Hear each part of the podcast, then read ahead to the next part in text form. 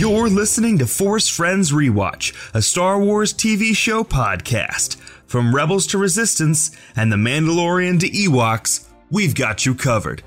Here's your warning there will be spoilers. And there will be swearing, because our host just gets so gonk darn excited to talk about these good, good shows.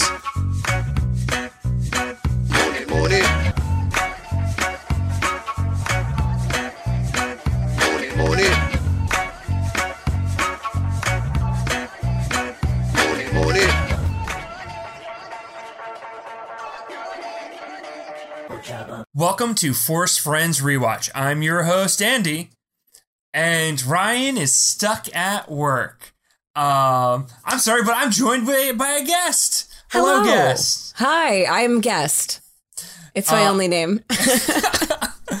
I'm here with Vic from uh, a bunch of stuff. Uh, Vic, you are a cosplayer. You are a voice actor slash TTRPG enthusiast. streamer? I am. Yes, I stream uh, my silly little OCs on the silly internet. Um, I play two characters on two separate uh, shows on a channel called Gut Punch RP. Uh, that is once once a week, and then every alternating week for our cowboy campaign. Hell yeah. Uh, and then I work full time in tabletop games as a community master.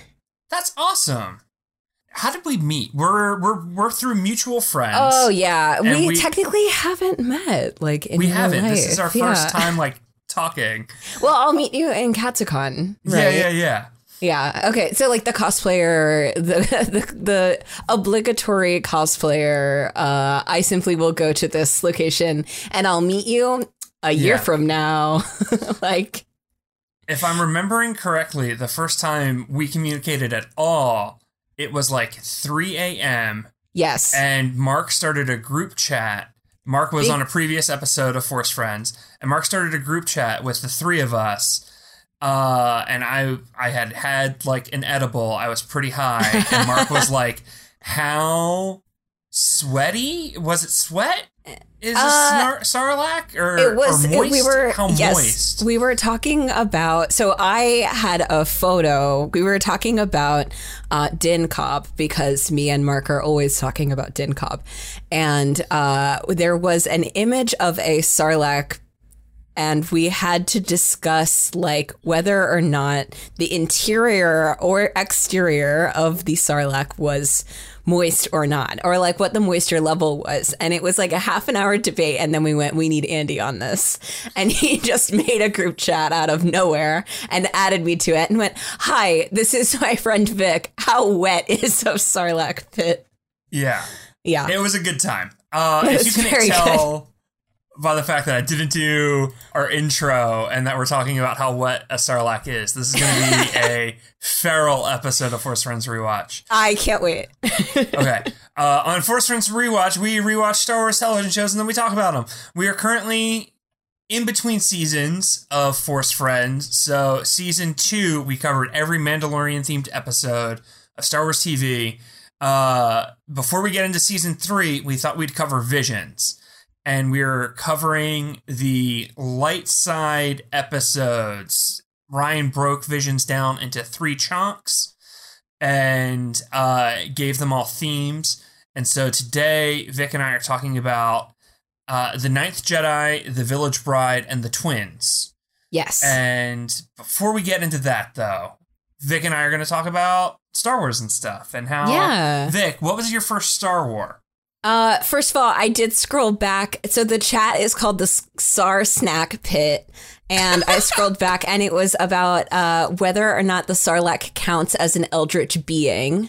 Okay. And then that went into how moist it is. Moist because is I it? feel that eldritch beings need a level of moisture in order to be tentacly, because like eldritch suggests wetness in my mind. Does you're right? Oh my god! Uh, what a good chat! I just was rereading little snippets of it. Holy shit! Can Good I curse? times. Can I curse on this show? I can curse Yeah, on this oh show. yeah, this is a okay. cussing show. Cool, cool, cool. Yeah, I was yeah, like, yeah. I don't, I don't remember if that's in previous episodes. Um, introduction to Star Wars. So I watched the first three films a very long time ago as a child. Uh, my biological dad is in the military, so he's like super like, oh, I love you know the this like action film, sci-fi, whatever. Uh, and I really liked it, and. I spent my a larger portion of my childhood as a kid in libraries, and my library at my Catholic school um, had all of the X-wing books. So I read all of the X-wing books and Fuck had yes. no other interactions with Star Wars for like years. Uh, so I was really into Boba Fett, uh, and I was really into like you know, the super niche like world building and the idea of the force, but like mostly flyboy flavored. And then uh, when the new films started coming out, I, I mean, I also watched like the prequels um, and, you know, saw them in theaters with my family, and my family was really into them. But I didn't really, I wasn't into Star Wars uh, in college. And then when I was leaving college, uh, the Force Awakens came out. And I remember stepping out of the Force Awakens going like, I am the biggest Star Wars fan. And it just like hit me really hard because I was so excited uh, of like the idea of a new chapter. And we all kind of know in which conflicted direction that went. But I stayed. I stayed in the Star Wars fandom. Uh, for a really long time. And right now, uh, I'm listening to the original audio dramas with uh, Mark Hamill as a narrator. Uh, and I'm like halfway through A New Hope. I'm like halfway through the first one. Those are so good. They're so good. Uh, the Biggs, the Biggs backstory is like, it just hits me in my little gay soul so hard every single time. Those deleted scenes are so homoerotic. They're so homoerotic. And like the story, oh my God, I could talk about this for an entire episode, but the story of Star Wars as being a like coming of age, but also an awakening to like your truest self and like you're you're like you're becoming so in tune with your emotions like did you in did you every the- way The fan comic, uh, My Luke Skywalker is gay. no but like i would Oh, like to so very good. much can you send it to me Yeah, tell yeah, me yeah. what's it about I'll, what's I'll it about find the link. It, it's about this fan artist who like realizing that her version of Luke is gay. Like one helped her fall back in love with Star Wars, but then two like also helped her like come to terms with herself.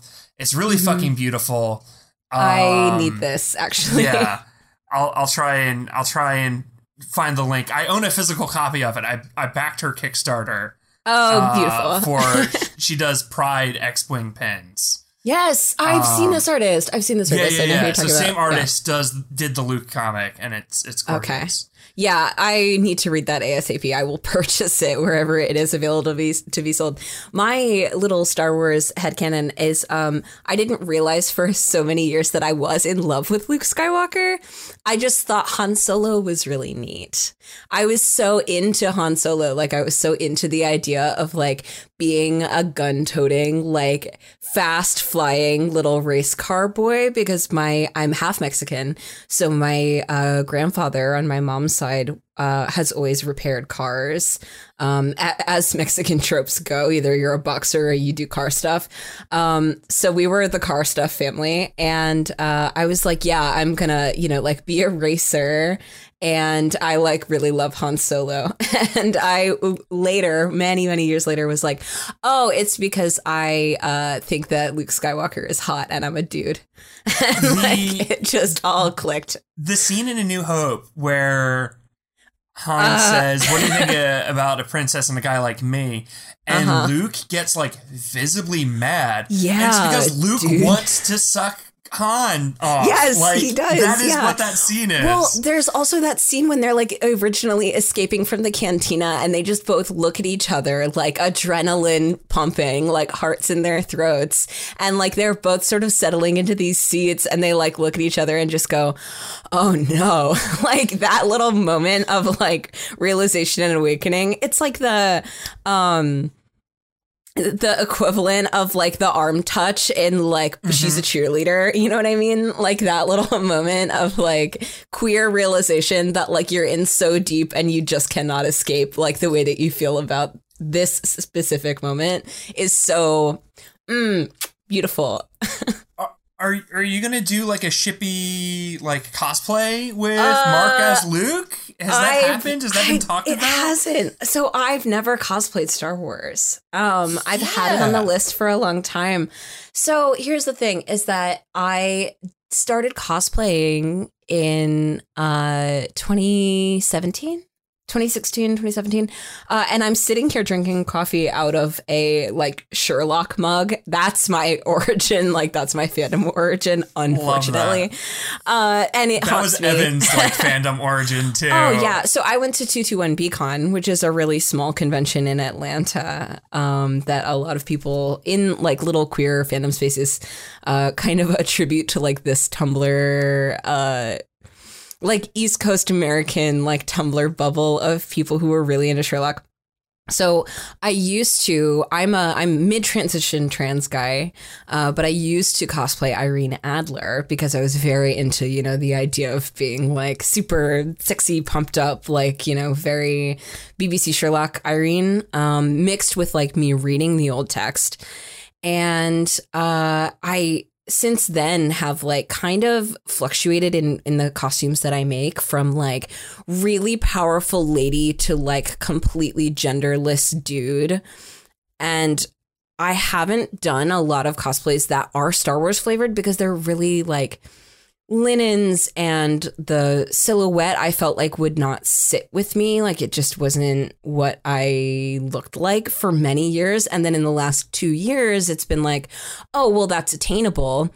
And my cosplay thing is that I like to take a design and redesign it so that it's mm-hmm. like mine completely. And there's something so iconic about Star Wars silhouettes and about the Star Wars canon universe that when you translate them, they just look like an original character. So I plan to do a Han Solo that's like a one to one recreation, but I really want to make a Din Djarin that's like a little extra and that's got little extra things on it. But you have to be so careful because if you over design a Din Djarin, you're just gonna look like a Mando. Yeah, yeah, yeah. Like if I were to change the armor color, or if I were to change the way that the armor is dented, or if I were to use different uh like fabrics underneath, it's just not gonna look like Din unless I have a little Grogu. So I'm Yeah. thinking right now, I've been thinking since Dragon Con, like, how do I add extra oomph to Din in a way that makes it still read as Din Djarin?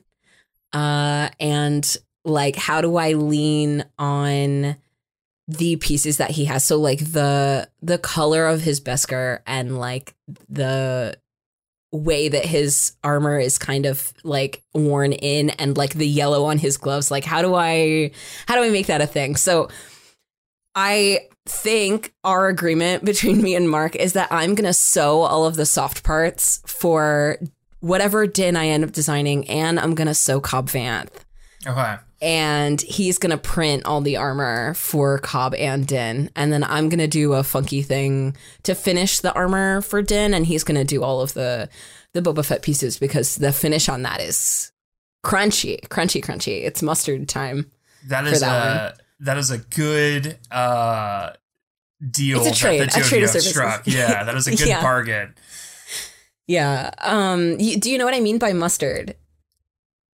No. Okay. I mean, so I'm Polish, so like I love mustard. So I was just like, yeah, mustard's great. Yeah, hell yeah, hell yeah. Um, so one of the It's ways that culture. people and Mark told me this, so like I'm stealing his information. Hi. Um, when people finish uh Boba Fett armor, they will put a layer of like an occlusive. So they'll put like sugar or like salt or mustard or like a grainy, like goopy substance on top of the paint and then repaint it Yeah. and then wipe it off so that it like looks like it's been painted a couple of times, but like it wore off in the right places. That's which is, like, cool. It's so cool, but it's so funny whenever I'm like, oh yeah, they're gonna have to use a lot of mustard to like get that to work. Oh, cosplay things. when you're Love it. using random kitchen implements to make your stuff look great. It's like when people use uh, pen barrels for Greeblies. Yeah, yeah, yeah, yeah. Yeah. Like if you if you disassemble uh certain lines of like G2 gel pens, which are the best pen by the way, uh the grip on them is exactly uh like Star Wars blaster uh uh width for some of the guns. Let me hit you with this question. What is Okay. the weirdest piece or most unique piece of like Star Wars merch that you either own or have seen? Oh my god. Um Star Wars merch. Okay, define merchandise for me. Are you talking like a thing that like was sold with the Star Wars name on it or like a, a thing that just exists? If it's like That- fan created, I think that counts. Fan created. Oh my god. Um So for me, weirdest? I commissioned a like a pillow that is like teddy bear sized, like stuffed animal, like build a Yeah. bear sized of Wedge Antilles from an artist. Oh my god. And I, I sleep with Wedge Antilles like almost every night. I love that so Um, much. The artist is uh, etsy.com slash shop slash Z H E L L Y if you want your own Wedge Antilles pillow to cuddle. uh, they're, I they're kind of there. do. I kind of do Yeah. want that. Well, I want, you know what I really want? I want a loth cat. I want a loth cat like so bad just to Ro- have. Ryan mailed me one and I love They're it. sh- just shaped like friends. Mark has one. It like sits on top of his computer, so every time I'm like in his apartment, I'm just gently looking at this little creature, like, oh, that's a friend. yeah. Um. So, do you remember the only like even slightly funny piece of Star Wars merch that is coming to mind right now? Do you remember ThinkGeek.com? This I is an early 2000s question. I remember Think Geek. Absolutely. All right. Uh, so for a very long time, there was this object that I coveted. It was a sleeping bag that was a tauntaun, and you could like open it up and crawl into it. I remember I- that. I'm I think sure they still had make one and them. is trying to unload it since we're just mentioning cosplay friends now. Yeah, But of they're course, very of course, silly. Steph has one. They're so funny. I like. I still. I still want one. I don't have a use for a sleeping bag. I have no. I'm an indoor person. Mhm. I like don't go camping. It wouldn't be good for camping. Like I don't do sleepovers. There's no reason for me to own this Yeah, object, but I want it just to say that I have it. Um it, it can't possibly work for camping. It its only use would be like a sleepover, but as a queer adult, any sleepover I attend Yeah. is not going to involve sleeping bags. It's really Like, not. Uh, well, speaking of like adult sleepovers, uh, I very recently went on like like cursed sex toy binge because I like to curse my friends with questions that uh, they don't know how to answer. That's Uh, amazing. so I found that someone out in the universe is manufacturing dildo handles. Which is very fucking funny. Um, so basically, like you buy you buy the tool, like you buy the dildo separately, and then they sell like these. I guess they're printed, but I don't know. But they're like these resin like sword hilts that you like lock it's like a peg like you lock it Yeah. into the dildo but they make some that are that are lightsaber shaped That's amazing. which is like fucking great actually so they have a bunch of fantasy ones. Like they have a bunch of like this one's you know like werewolf shaped or whatever. And it's like oh yeah of course like i've been there in my journey. But like Can I get The- like Andúril Flame of the West and like yeah. Can i get like a shove it up my double-ended situation? Yeah. Like can i get a cal kestis special yeah love that. That's amazing. The internet's an amazing place. The internet's a great place and nerds just this the venn diagram of nerds that are horny and nerds that love to like put too much effort into making things actually good is a circle and that's why i love the internet so much it makes me so mad whenever like I'm watching a TV show and there's like this like lazy like nerd side character who is like Oh, completely yeah. sexless yeah and like like any anytime there's like a LARP episode, it's like, look at these nerds. They don't even know what sex is. And I'm like, have you ever been to a Have LARP? you Those ever people met are a nerd? so horny. They're all banging and They're they're having so horny. unreasonable, like wild sex, dude. Yeah. Nobody, nobody in nerd circles is like, I'm just really vanilla. None of them are. None. None of them None. are. None. If they're you doing shit that would make you fucking that would make your head spin. Like there's you- no you knock, you knock before you go in any room ever. Yeah. Because Yes. you just don't know what you're gonna find. It's It could be a a D&D goblin, party. or it could be an orgy, or it could be a goblin orgy. it's you just true. don't know. It's the same with the D&D party. Like you look at like fan art of a D&D party or like you look at, you know, like whatever uh like the the spread of what the party is and you're just like, "And I know all these people's kinks right now." Like right on the fucking tin. Uh like I There's a reason why I play warlocks. Yeah, there's a reason yeah. why I always play a cleric because the healers are the top class. Mm-hmm. Like I've never in every DPS ever. like, come on. Or every every uh MOBA I've ever played. Come on. Love it. Love it. Love Love, it. it. All right. Let's talk about Let's talk these about three episodes. We talked about th- we or we watched three episodes. We picked the three, uh, according to Ryan, the three most Jedi themed. Uh, so we watched the twins, uh, the Ninth Jedi, and the Village Bride. A quick rundown on these episodes. The twins is about uh, two force sensitive children who are being raised by the First Order, and one of them decides to be a Jedi, and one is like, I'm gonna be a Sith, and they duke it out, and it's real fun. Very anime. I mean, I guess all of these are anime, but this one specifically felt like very DBZ to me. This one's Uh, Studio Trigger also. So it's got all the hallmarks of like modern anime production and it was it's looked super high budget like the way Yeah, that yeah, it's yeah. animated. Yeah.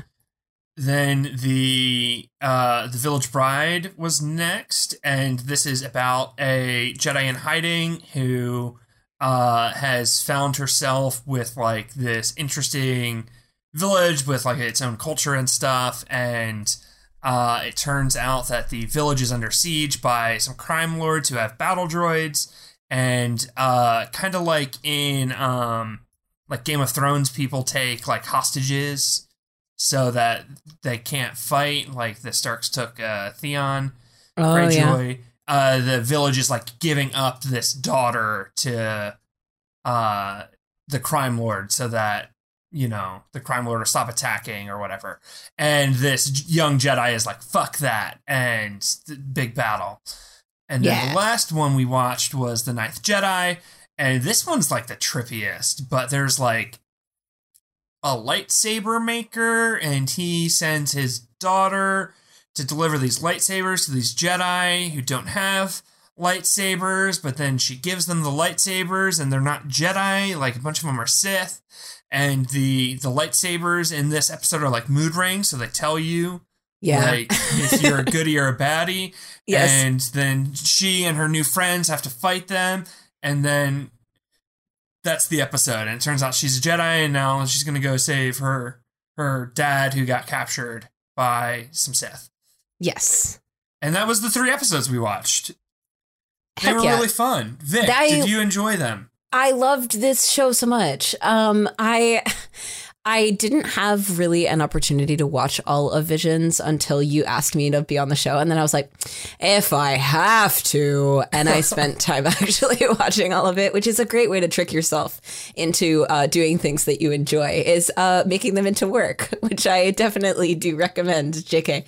Um, so I loved every single one of these episodes. Uh, it's super clear like why they're all light side episodes. I think because they all have that, um, you know, the storyline of kind of coming into your power and and very very Jedi centric. Uh, but if you wanted to start with the twins, the twins was I think the weakest one.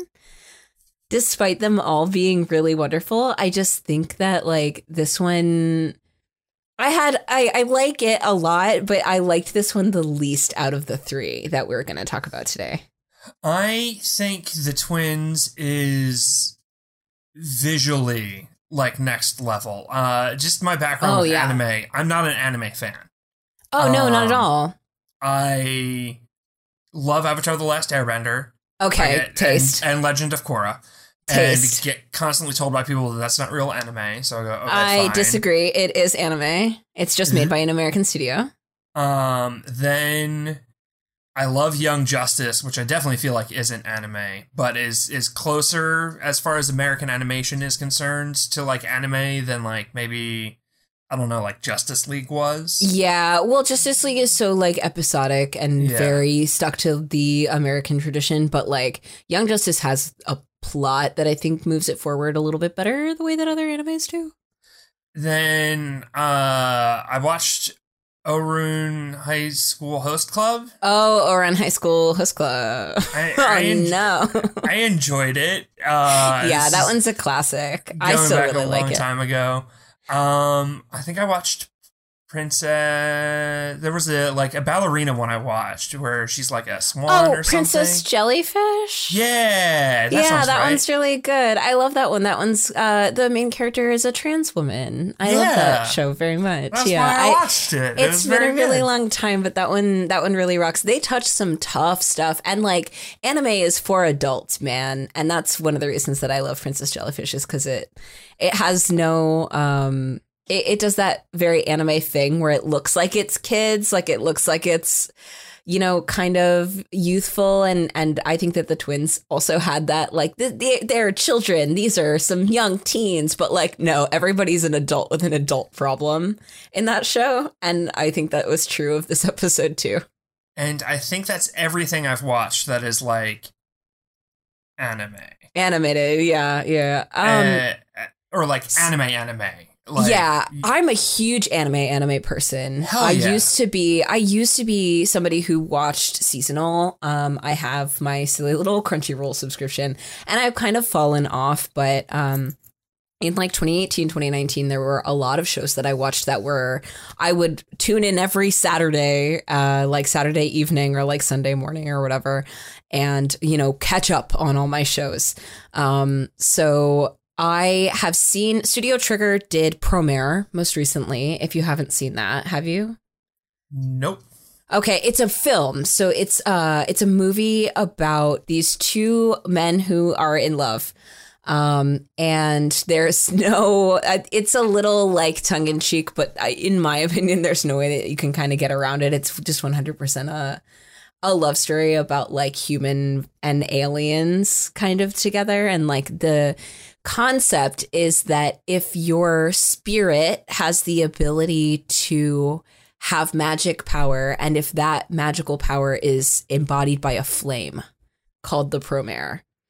And uh the other main character who doesn't have this power is just a firefighter. So there's like oh just beautiful tropes. Um but studio trigger did that most recently and it, it was really really popular uh, and then did another popular anime before that called Kill la Kill, um, which is a little bit more like shonen, but the main character is a a woman. The main character is a girl named Ryuko, and she has a suit uh, that is made of a like special fiber that not only makes her sexy but also gives her the ability to have a huge pair of scissors which she fights with uh, which fucking rocks in my opinion. So all of the like markers of studio trigger uh, tropes with like the little tiny skirt blowing in the wind and the suit that gives you powers like are all present in the female character from this. And then Leo, the one that has the like firepower, is exactly like the male protagonist from the twins. They're like one to ones, which I thought was really funny and very much like a nod to hey, it's Studio Trigger. We're doing a Star Wars anime. Like, here are characters that you kind of already recognize, but they're slightly to the left. So they're Star Wars this time. something that immediately caught my interest with this episode, just like right out the gate, was these characters are identical twins, but they are different genders. So that means one of them is trans. Oh, shit. Wait, th- where where do they say that they're identical twins? I missed that. I don't know if it is like ever specifically stated, but it because like in general they look identical and I remember someone broke down like the Yeah. reasons why like I don't understand science or like biology. uh I was a pastor, so I don't Yes. know how anything works. I went to Liberty University. I got no education. I am a former Catholic and a fraternal twin with my brother. So w- between the two of us, we have none brain cells. Love that. Yes. Um, so yeah, I remember reading the post and being like, "Shit, this is the coolest thing." That is Evan, the coolest. Read so this for me because Evan knows science real good, and Evan was like, Yes. "Yeah, this checks out." Yeah. So, um, yeah, That like so hard. fandom has latched onto that. Um, I could totally see like someone in the studio like not like making that decision of like, oh yeah, give them both uh, blonde hair and the same color eyes, and uh, they're twins, uh, but they're different genders, and not realizing that like you've Yeah. made one of them trans now. But I feel like one of the things that Studio Trigger always does is they make a decision like that. Like in Promare, they made a decision to like there's a, a scene in Promare where it's very obvious that like they're trying to kind of set up this romantic tension between uh, one of the female cast members and Galo, uh, one of the like main firefighter guy. And uh, the scene ends very abruptly because Galo gets distracted by the other male lead and like something happening in the background that is very obviously the other male lead in danger. And he completely abandons this conversation with this woman to like go see what's up with this guy. And it's just like, oh, so you really made a decision to make him big gay, didn't you? Like you Yeah. really did that on purpose. And, you know, to someone who isn't sort of looking for those signs, you could probably go, "Mm, maybe they just kind of wanted to keep the tension going. But like in any others, in any other version of the telling, in any other stretch of the imagination, it's like, oh yeah, that seems really intentional, honestly. You know? They're like Yeah, yeah, yeah. canonizing something, which I love. I, I think the other big thing that stood out to me is how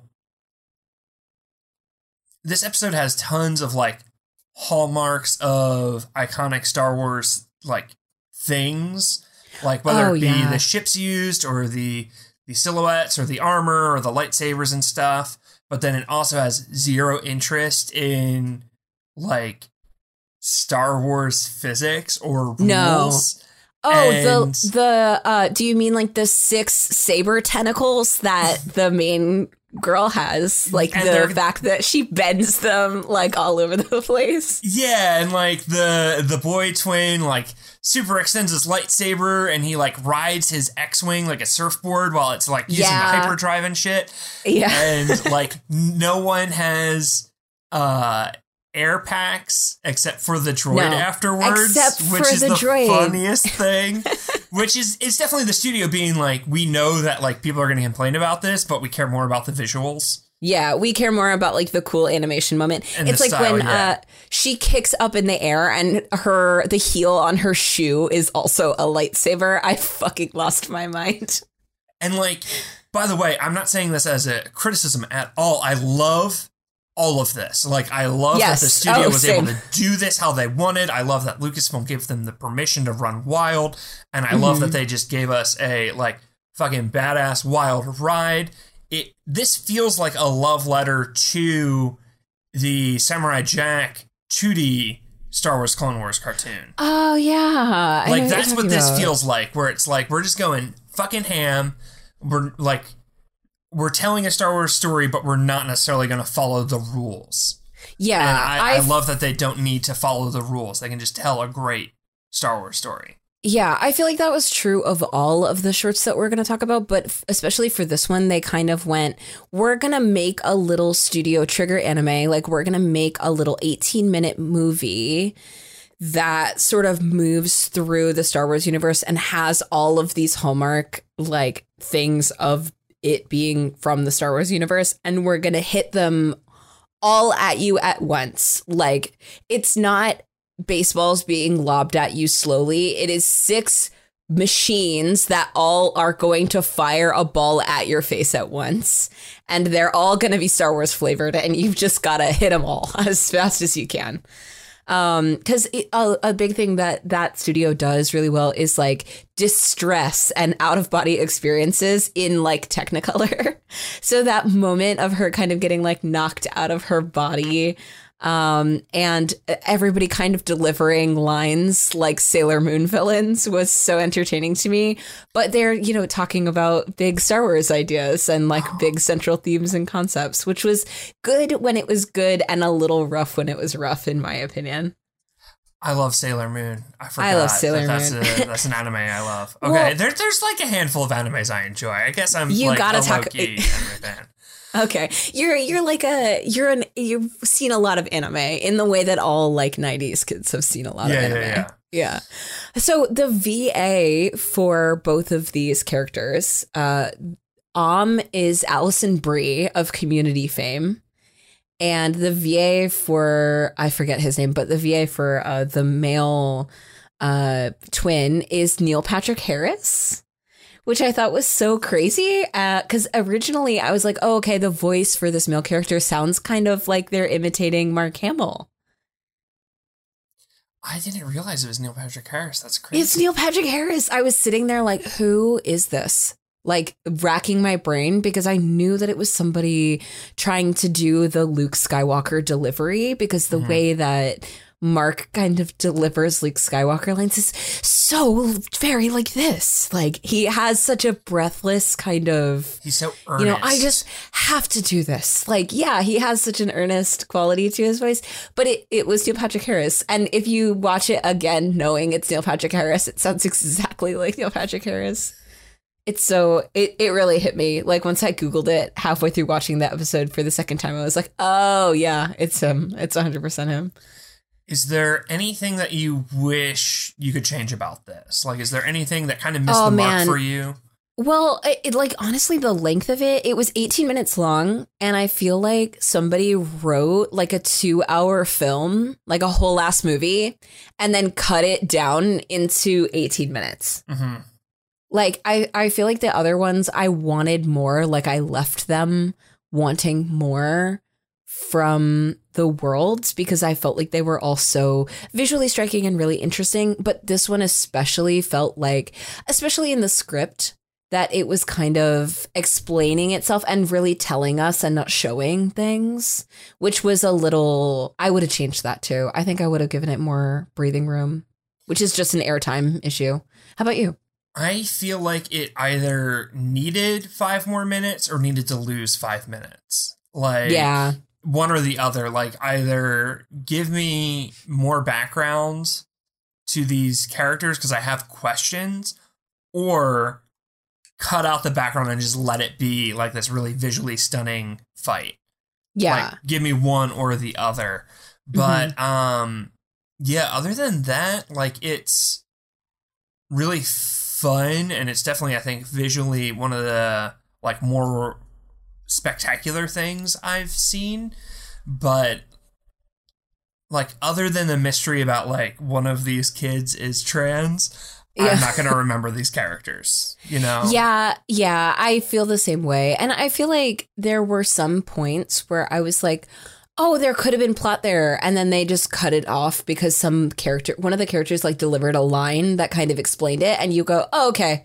And then it doesn't stick with you. Um, like, do you ever have a droid solve your whole ass problem and then that's it? And that's the end of it, you know?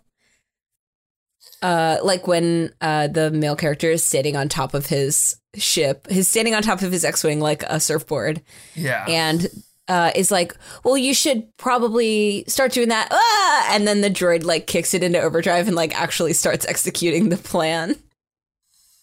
Um, yep, yep. Which, yeah, I feel like they could have. There, there could have been another moment of struggle and, and added another like five minutes there, but instead they just went. Nah, this little this little droid's gonna show up and it's gonna fix it for you so that we have less less time to breathe or like less time to need to explain extra. Yeah, I think you're completely right that um they they definitely used the robot to like Yeah. deal with stuff so that way they could just like get back to the action and Yeah. not actually deal with the like situation and the problems in a way that could have like maybe like developed either of these characters more. Yeah, and I feel like they they did that to both of the characters, which is good. At least it was even, Mhm. um, because you know the the little C three PO with the helmet shows up and it's like, oh, I'm gonna protect you, and we're gonna get out of here, so that way we everything is okay and you are not left drifting in space, which I thought was good. But uh, the last moment of the uh, the last little sunset uh, that looked to me like Tatooine uh, in all of its Lisa Frank glory, kind of being there, like, yeah, we're going to go solve this next problem, is very emblematic of Star Wars, too. And I think that despite its kind of rough scripting things for me, that last little moment of like, yes, and we've completed a Star Wars story, and this is the end, that little tableau was really good. I really liked that. For sure, for sure. Yeah. Uh, Right. Also, Oh. the C3PO shaped robot is named B2 ON, which is every letter is one letter off of C3PO. I just thought that was really funny. That's, That's like my last cute. comment. Yeah, so it's one letter before each each uh, C3PO. So it's B instead of C, 2 instead of 3. It was really cute. I didn't notice that. I love that. That's very hit me as soon as she said B2 on, I went, oh no, it's just 3PO, but a model before, I guess. So the next one we watched was The Village Bride.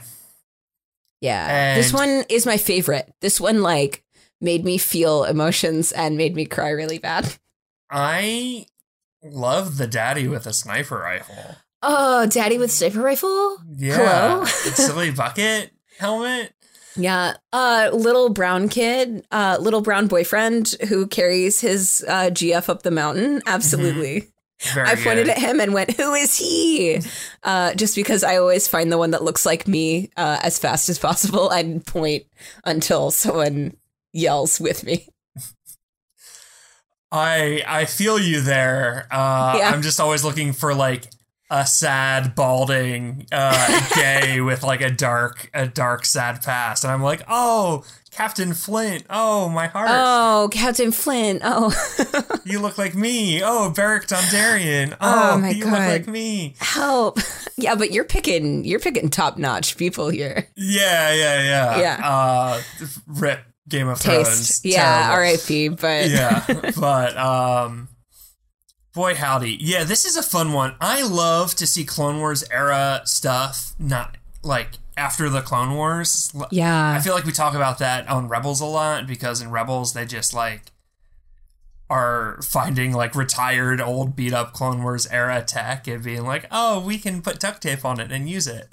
uh, so like seeing these battle droids like and hearing them go Roger Roger, I was just Roger, yes, Roger. love yeah, it. that hit me really hard. Actually, it made me laugh in this moment of tension, like in this moment of insane tension. Uh, the little Roger, Roger, and the way that the droids are kind of stupid from that era too. The way that they're like a little bumbling. Mm-hmm. Yeah. It always injects this fun, like to these moments that are otherwise really dramatic. And this short did that so fucking well.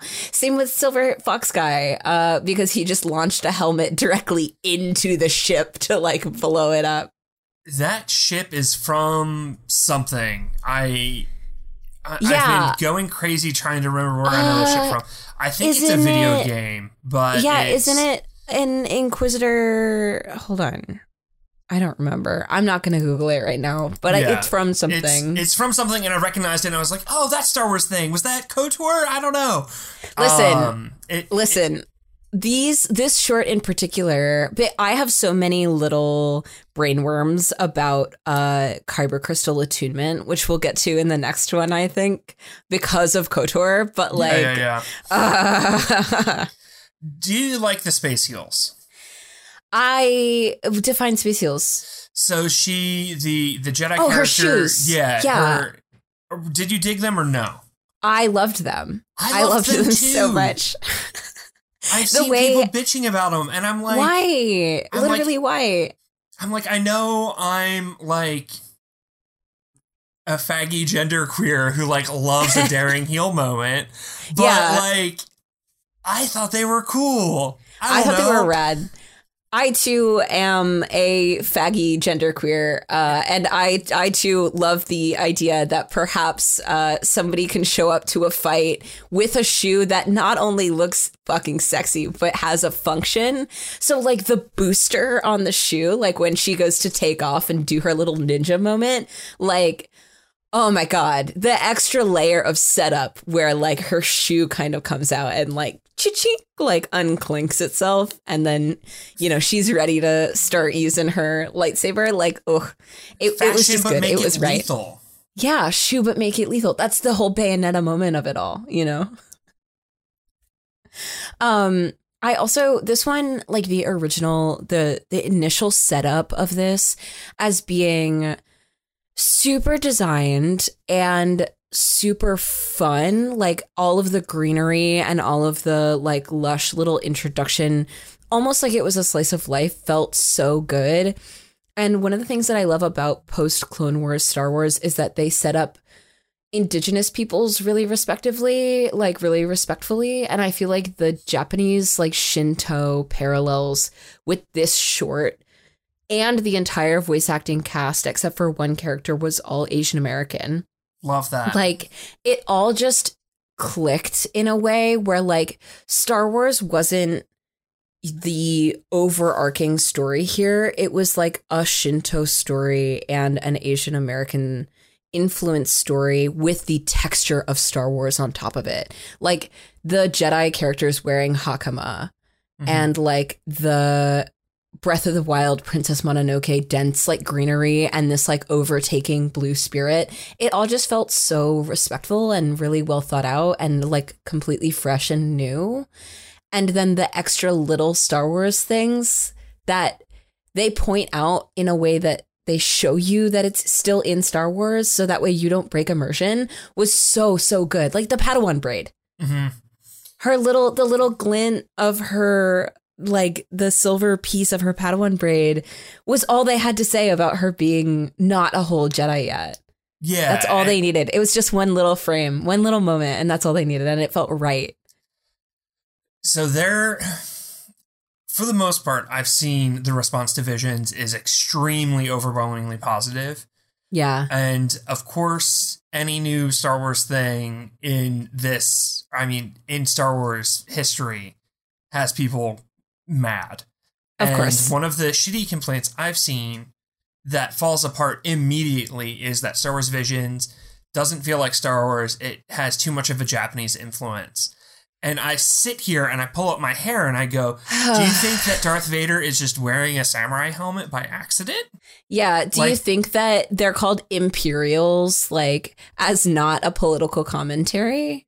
or that Obi Wan is wearing those robes in A New Hope by accident. Like, It's not. like it is, it is baked into the DNA of Star Wars. Like this love Yeah. of Japanese culture and specifically samurai films. specifically, like- yeah.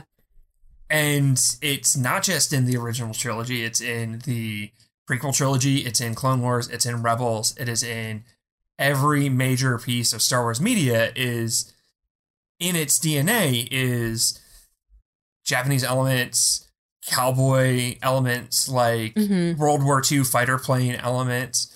It's in everything. And so for this to be a piece of Star Wars media that kind of zeroes in on one of those elements and explores it and exemplifies it and gives the people who like the people from the culture that made those original influences makes perfect sense just like the X-Wing books focus in on the fighter pilot aspect of it. Yeah, Like- it, those are the most like directly war stories and the most directly like Super World War II and cowboy kind of to me. yeah. Especially especially the departures in like the later books into a lot more of a western.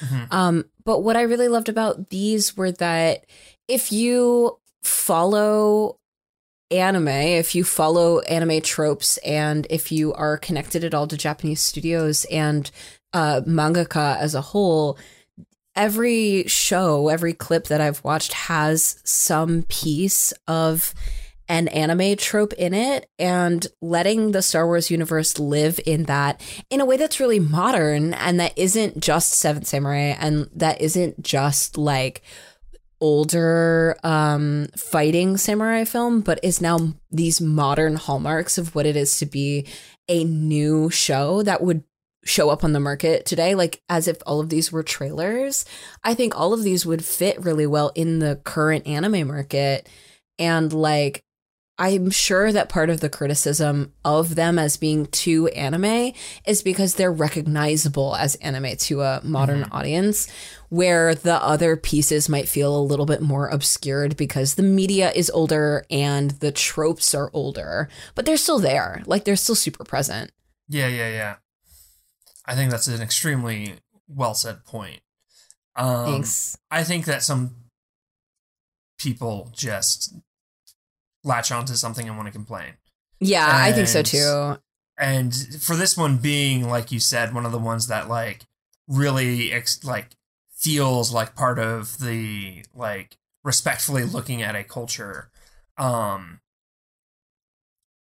I I think it it it exemplifies that you can do that and also have it be 100% Star Wars. Yeah, super. And like the way that the way that Star Wars lays on top of this short in particular is so good because I feel like successful hallmarks of successful animation and hallmarks of a successful anime is that when you see a character, you understand them and their motivations and their temperaments immediately. Like, because either you understand through what they're saying or the way that they act but more interestingly they you understand via their character design like what they do and who Mhm. they are and like how they move around in the world. And the small little moments of them being human are like the pieces that make them round as characters even though they're pretty flat like they're a single trope. Um so there was a moment where they're sitting after the wedding. They're all sitting at this like gathering area, kind of eating dinner. And uh, the uh, village bride looks back at her husband and he kind of has this little mistrusting moment where like he's receiving the information that everybody doesn't want this to happen and he doesn't want to die and he doesn't want her to die. And he just sort of grips like he just closes his fists and swallows and like looks at everything and doesn't deliver a single line but you know that like he's having a moment of conflict and you know that he's steeling himself for like the things ahead. And he's a minor background character. Like this guy didn't really matter like in the end of things. He had one speaking line and that was it. But like you understand his whole thing and his entire internal conflict just because of this one little moment. And like the characters were just so well designed. They're all so perfect This really felt like a masterclass on like how to tell a story fully in Yeah. 25 minutes or less. yeah Like How how long was this one? I think it was oh I'm going to google it. I have no idea. Uh, in my opinion, not long enough. I could have watched like a full few hours of this one. In my opinion, it was just so very good. I feel like this one felt shorter than the Studio Trigger one. I feel like it's felt shorter than the Twins for some reason. Uh, probably just because the story moved so quickly. It was really tight. Uh 18 minutes. Okay, that feels right. So it was shorter. It was shorter than the the Twins. It's so good. It's just so good. I think my only complaint, and this is this is so tiny. This is like me like scraping Was to it- have any negative. Was it glasses in Star Wars? Because there's No. one character that's wearing glasses. I love glasses in Star Wars, and The. Mandalorian had already given it to us. I know, but like I saw that one little. There's like a background character that has glasses, and I went, glasses in Star Wars.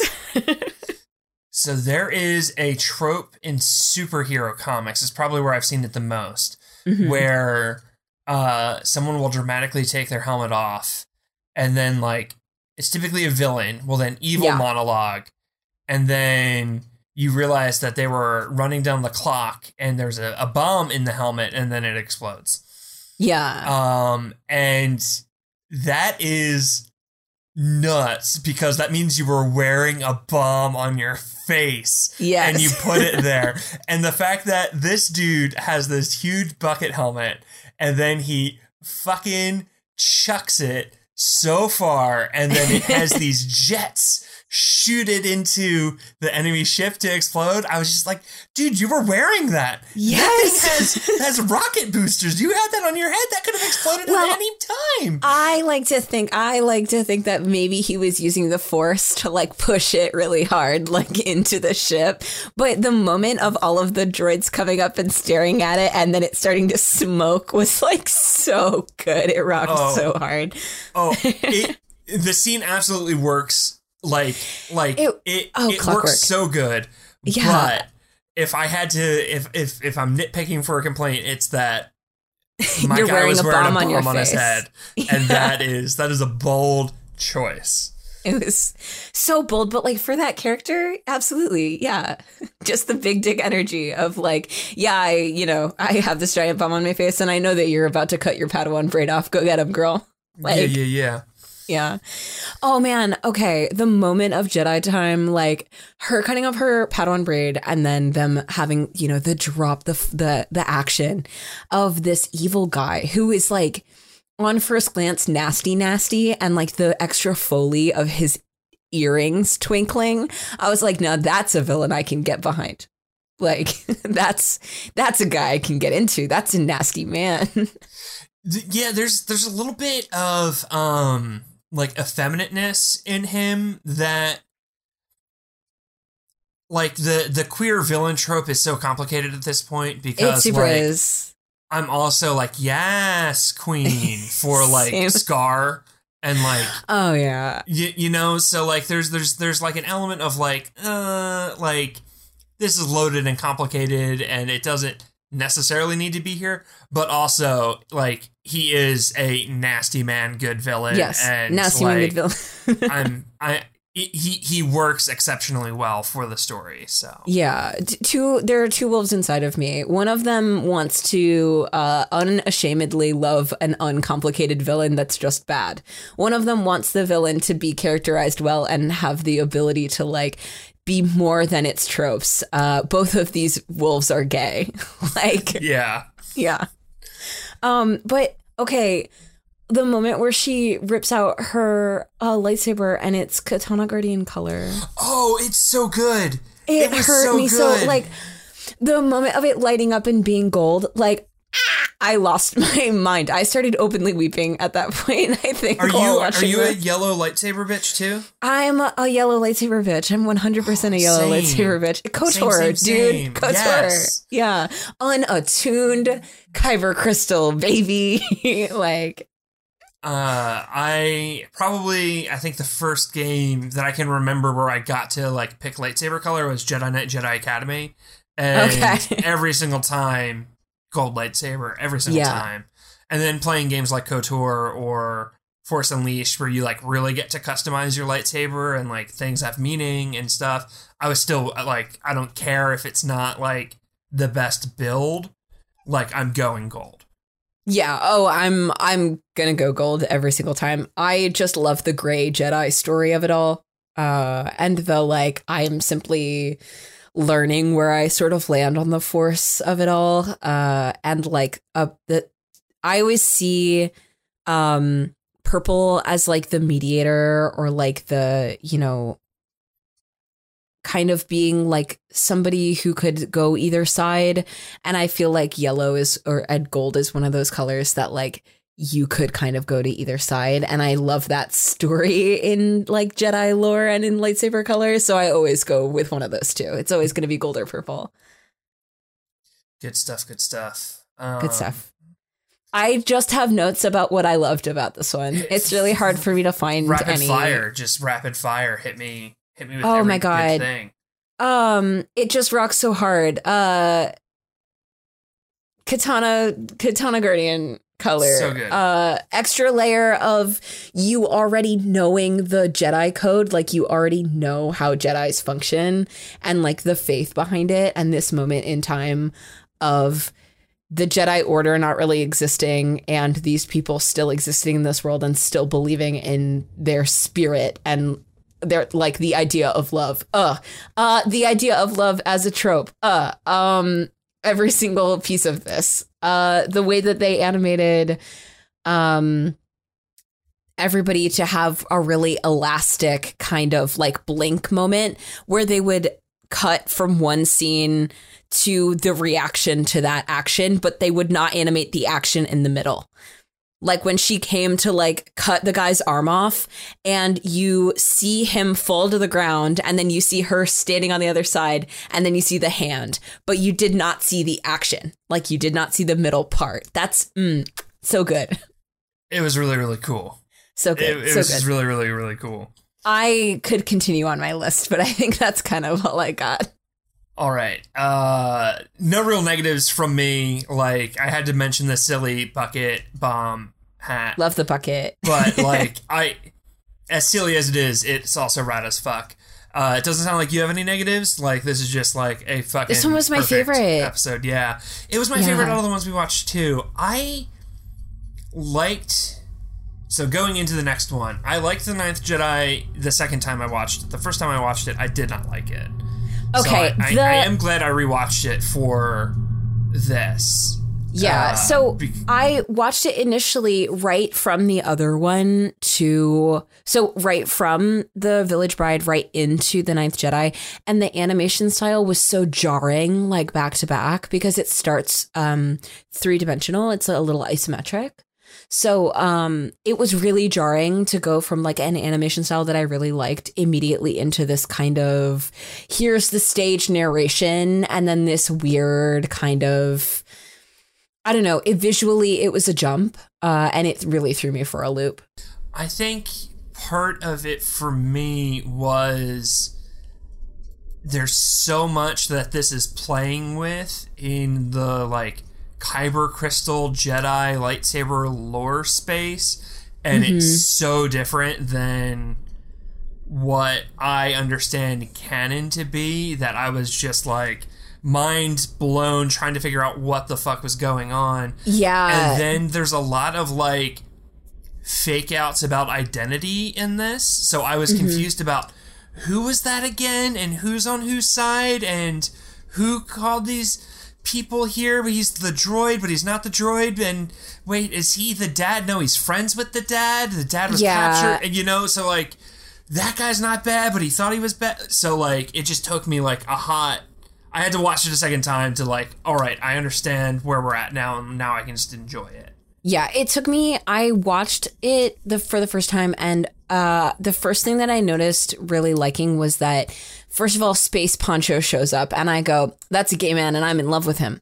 Always here for poncho. always, I see, I see a little Space Poncho, I just, I go wild for that shit. Um, and like, I think that his the character like self intro, like the self delivery was rough on every point. Like, yes, I understood the character, but they really told me and they didn't show me. Uh, so oh, you got Space Jesus, you got surprise I'm hot because one girl takes her hood off, and then surprise I'm a furry because the other guy takes his his hood off, and then surprise I'm a robot because that other Jedi takes their hood off, and then Squid Game was like the Yeah. last one, like the squid shaped person. And I just, you know, I I understood that we were setting up a sort of you know, Seventh Samurai thing happening here where it was like a meeting of the minds, but it just didn't initially I didn't I wasn't in love with all of these characters. And then the little girl got introduced and I went, okay, I get it. That's the mm-hmm. point. Like when they when they introduced the little girl and her dad, I was like, okay, I'm sold actually. Why didn't you give me this first? Because I would have been hooked if it was just her on her little speeder. You know what I mean? Yeah, yeah, I completely agree that like I could have just watched a shirt about her and her dad. Yeah. And I didn't need all of the other stuff. Like I would have been totally here for uh, little Jedi girl and lightsaber blacksmith dad like have an adventure and a, Yeah. have a good day. Yes. but they're not going to have a good day. Like, No. you know, they're not going to have a good day. Because as soon as he, so first of all, he looked, he reminded me of like a young Cid from Final Fantasy 14.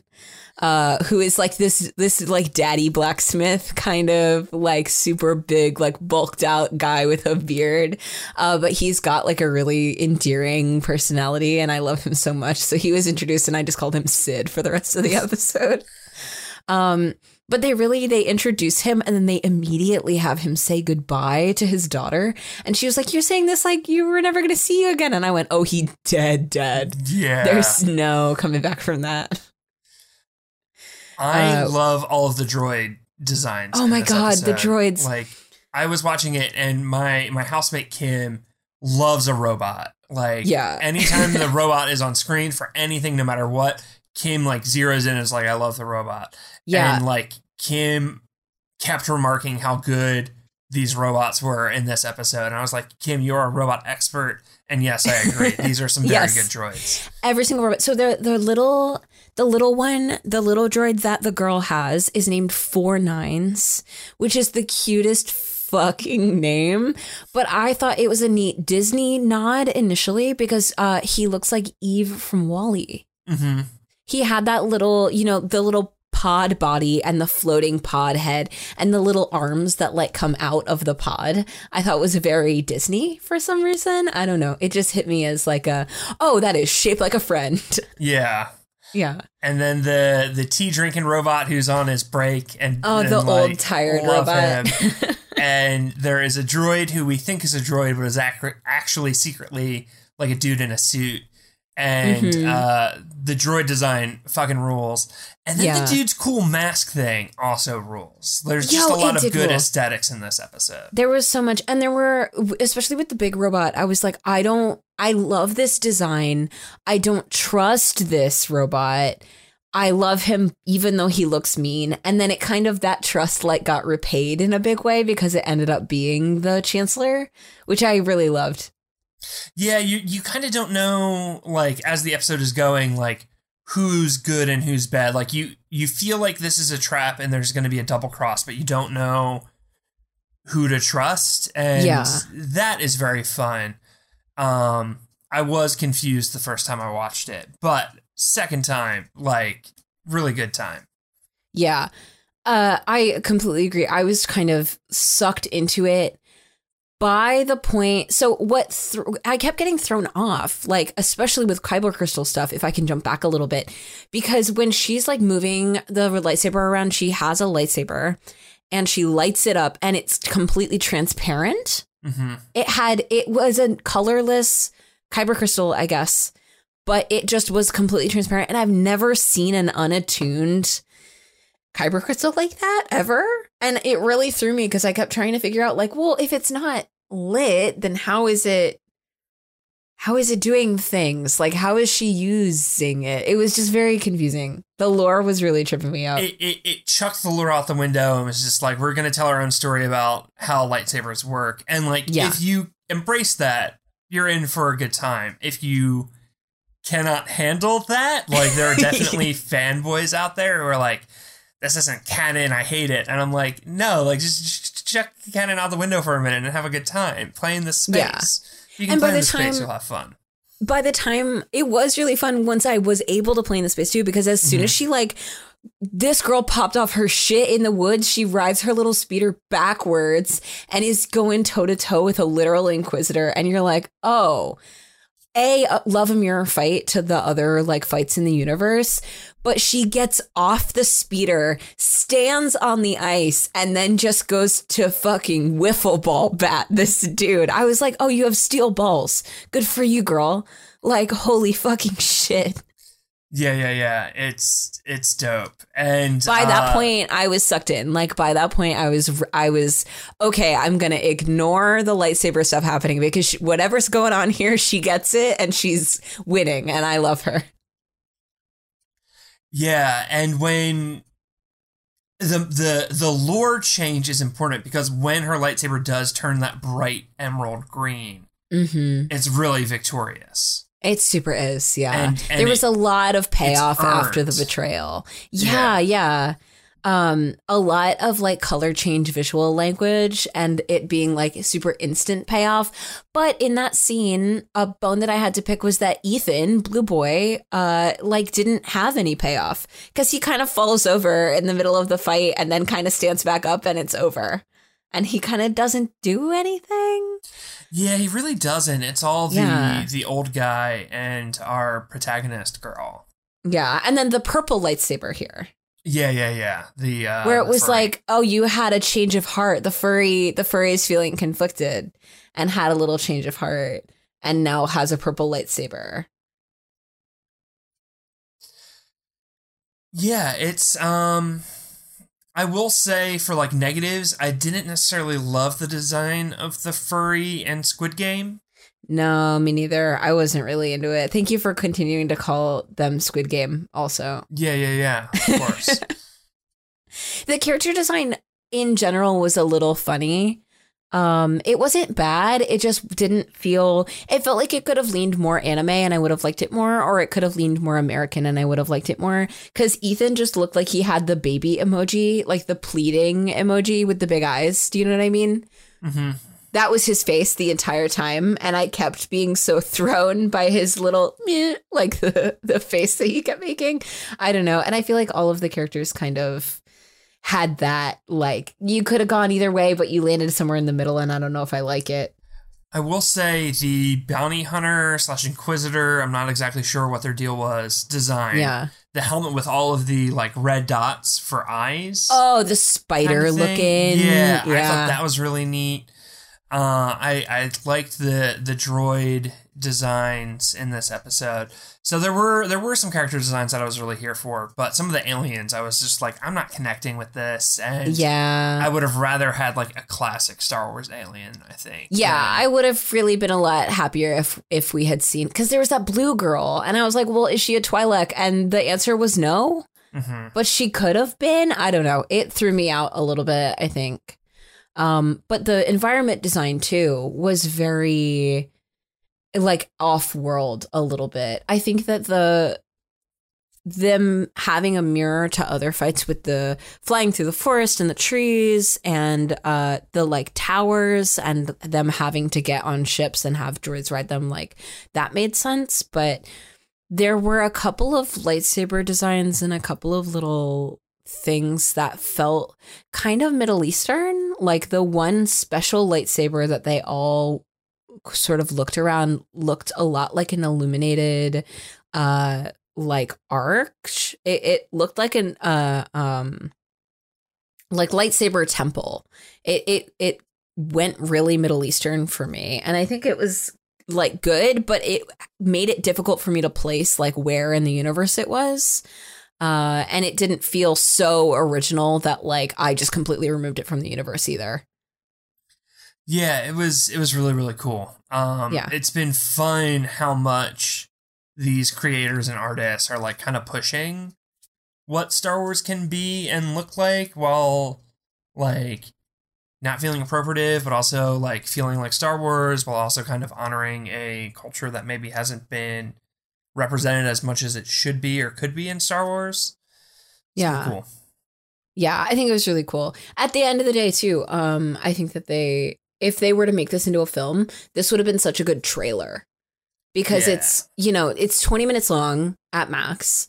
And they've introduced this plot, and now they have more plot to cover because they're going to go find her dad. And I was like, oh, okay, if this was an animated short to sell me on a longer Star Wars movie, I would watch that. I would watch it tomorrow. I kind of wonder if we're gonna get a Visions 2 where they continue some of these shorts and then also just tell like brand new stories because there's a couple that have kind of like cliffhangery endings and I'm like, I'm ready for chapter two, please. Yeah, I want more of this, please. The only one that I think was completely isolated and that had like a good arc was the Village Bride. Mm-hmm. Um, but this last one, I feel like they completed the arc well, but I did want more. I wanted more time to like live in the world and figure out what the hell was going on because they introduced so many concepts at once. Yeah, I would, I really, sure. I want to know what happens next. I want Dad back. I want to know why Jedi don't know how to make their own lightsabers anymore. Like that. That Yeah. to me is super fascinating. That there's like someone who makes them for Jedi. Like that's that's wild.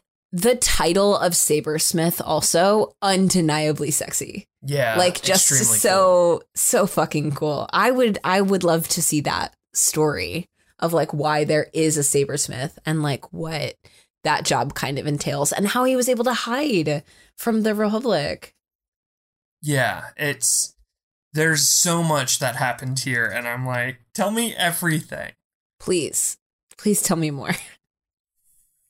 Any negatives that we haven't already discussed, or anything I you think- wish could be a little different? I think we covered it. I want all of these to be longer. I want more. Um yeah, I wanted a little bit more from this one in in particular, but I maybe we'll see a visions too. It would be really cool to have a follow up on a couple of these stories, I think. As a passionate anime fan, does this work as anime for you? Oh, yes, every single one of these super worked as anime. And then, Uh, as a passionate Star Wars fan, did these work as Star Wars for you? Some of them worked better as Star Wars than others. Honestly, I feel like some of them really understood the assignment of make a standalone 20 minute in the Star Wars universe that has Star Wars as like a texture. And I think that The Twins was the only one that fell flat for me because they were trying so hard to make it super Star Wars. And it ended up feeling the most Star Wars, but I think was probably the least successful out of the three in making it feel lived in and like honored. Yeah, I think that's fair. Um, I would My say only critique. I would say as an as a novice to moderate anime fan, uh, this is anime that I would watch. I had fun with all three of these. Um, as a uh, passionate Star Wars fan, um, I think that at the end of the day, none of this is bad Star Wars No, it it's is all good. as it is as identifiably Star Wars as even the worst Star Wars. So to me, this is still successfully Star Wars. yeah. Like the Ewoks TV show is identifiably Star Wars, and it's it's a hot mess. And this is way more coherent than that, and it's still identifiably Star Wars. So totally agree. And thank you for reminding me that the Ewok TV show exists. I think it's on Disney Plus if you want to watch it. oh my God. That's what I'm doing when we're done here. yeah, it's it's a, a hoot and a half. Misty is her name Misty? I don't know. We we don't have time to get into that. This is a long episode. Yeah, I'm Um, trying to avoid talking about KOTOR as much as possible because it will start me in like another hour of yelling. We'll we'll bring you back for just like a Kotor scream fest, and we'll Well- just yell our, about our feelings in Kotor. well, we might get new KOTOR content, I so I guess we'll have to It's- see. it's wild. Ah, the year of our Lord 2022, the year of the Star War. Anything you want to plug before we we head out? Uh sure. So I uh am at Vicious Frockery on all uh, social media websites. Um, either Twitter or Instagram is mostly where I live. I have a TikTok. I have a Ko-fi.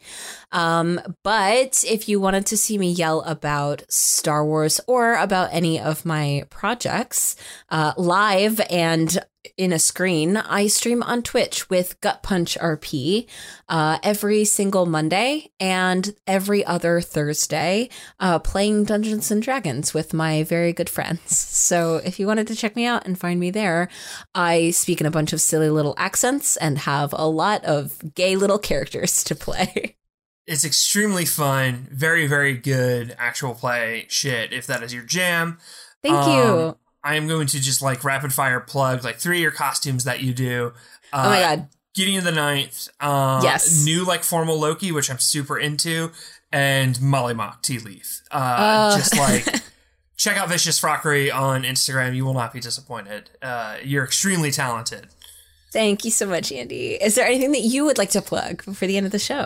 Um, I, I mean, I guess my uh, our podcast network, uh, which is in the outro, so I shouldn't mention that. So I'm gonna say, Good Neighbors is the actual play RPG that I do. Uh, we are a weekly podcast. We drop on Mondays, I think. And um, yeah, I play a queer warlock character in a modern fantasy campaign uh, using Monster of the Week. It's very fun. Wonderful. I love Monster of the Week as a uh, playstyle. It's just so uh, wonderful. It, it definitely lends itself to like podcast forms in a way that like I think D and D doesn't because D and D you really need to understand where everyone is. And you just don't have that visual with a podcast, but something like Monster of the Week is perfect. Yeah, you get to really live in the space, and it's all RP, which is where I love and live. and like D and D for for Twitch, where you can like have a map that you can like show the players or show the the audience is perfect. Yeah. All right, well that's gonna do it for us. Follow us on Twitter at Force Friends Pod. We want to give a huge thank you to Bristol Podworks for that intro and for being our producer. Go reach out to them to make your podcast dreams come true. We are grateful to be part of the Where They May Radio Network. You can get some great rewards at our Patreon at Patreon slash WTM Radio, as well as bonus content from Music and Lyrics by, which is coming out soon, guys, I promise. Ending pending, and fanfiction is good, actually. Vic, thank you so fucking much for hanging out with me for the past, like, hour and a half. I promised Oh, it was going to be under an hour. I'm so sorry, but I had a ton of fun geeking I out had a with you. blast. Yeah, I have had so much fun. Like, thank you so much for having me. I will do this again if you ever need somebody. So Oh, yeah, please, absolutely. please keep me on the line. All right. Well, uh, how how do we end the podcast? What do we say? Uh, uh, well, I've listened to a lot of episodes and I don't remember. Help. Oh, oh. We usually just say something random here. We usually say Oh. tell the boy about his parents, but if you want to throw a random one out, you can. Uh, do you ever have a droid solve your whole ass problem? Perfect. Perfect. That's it.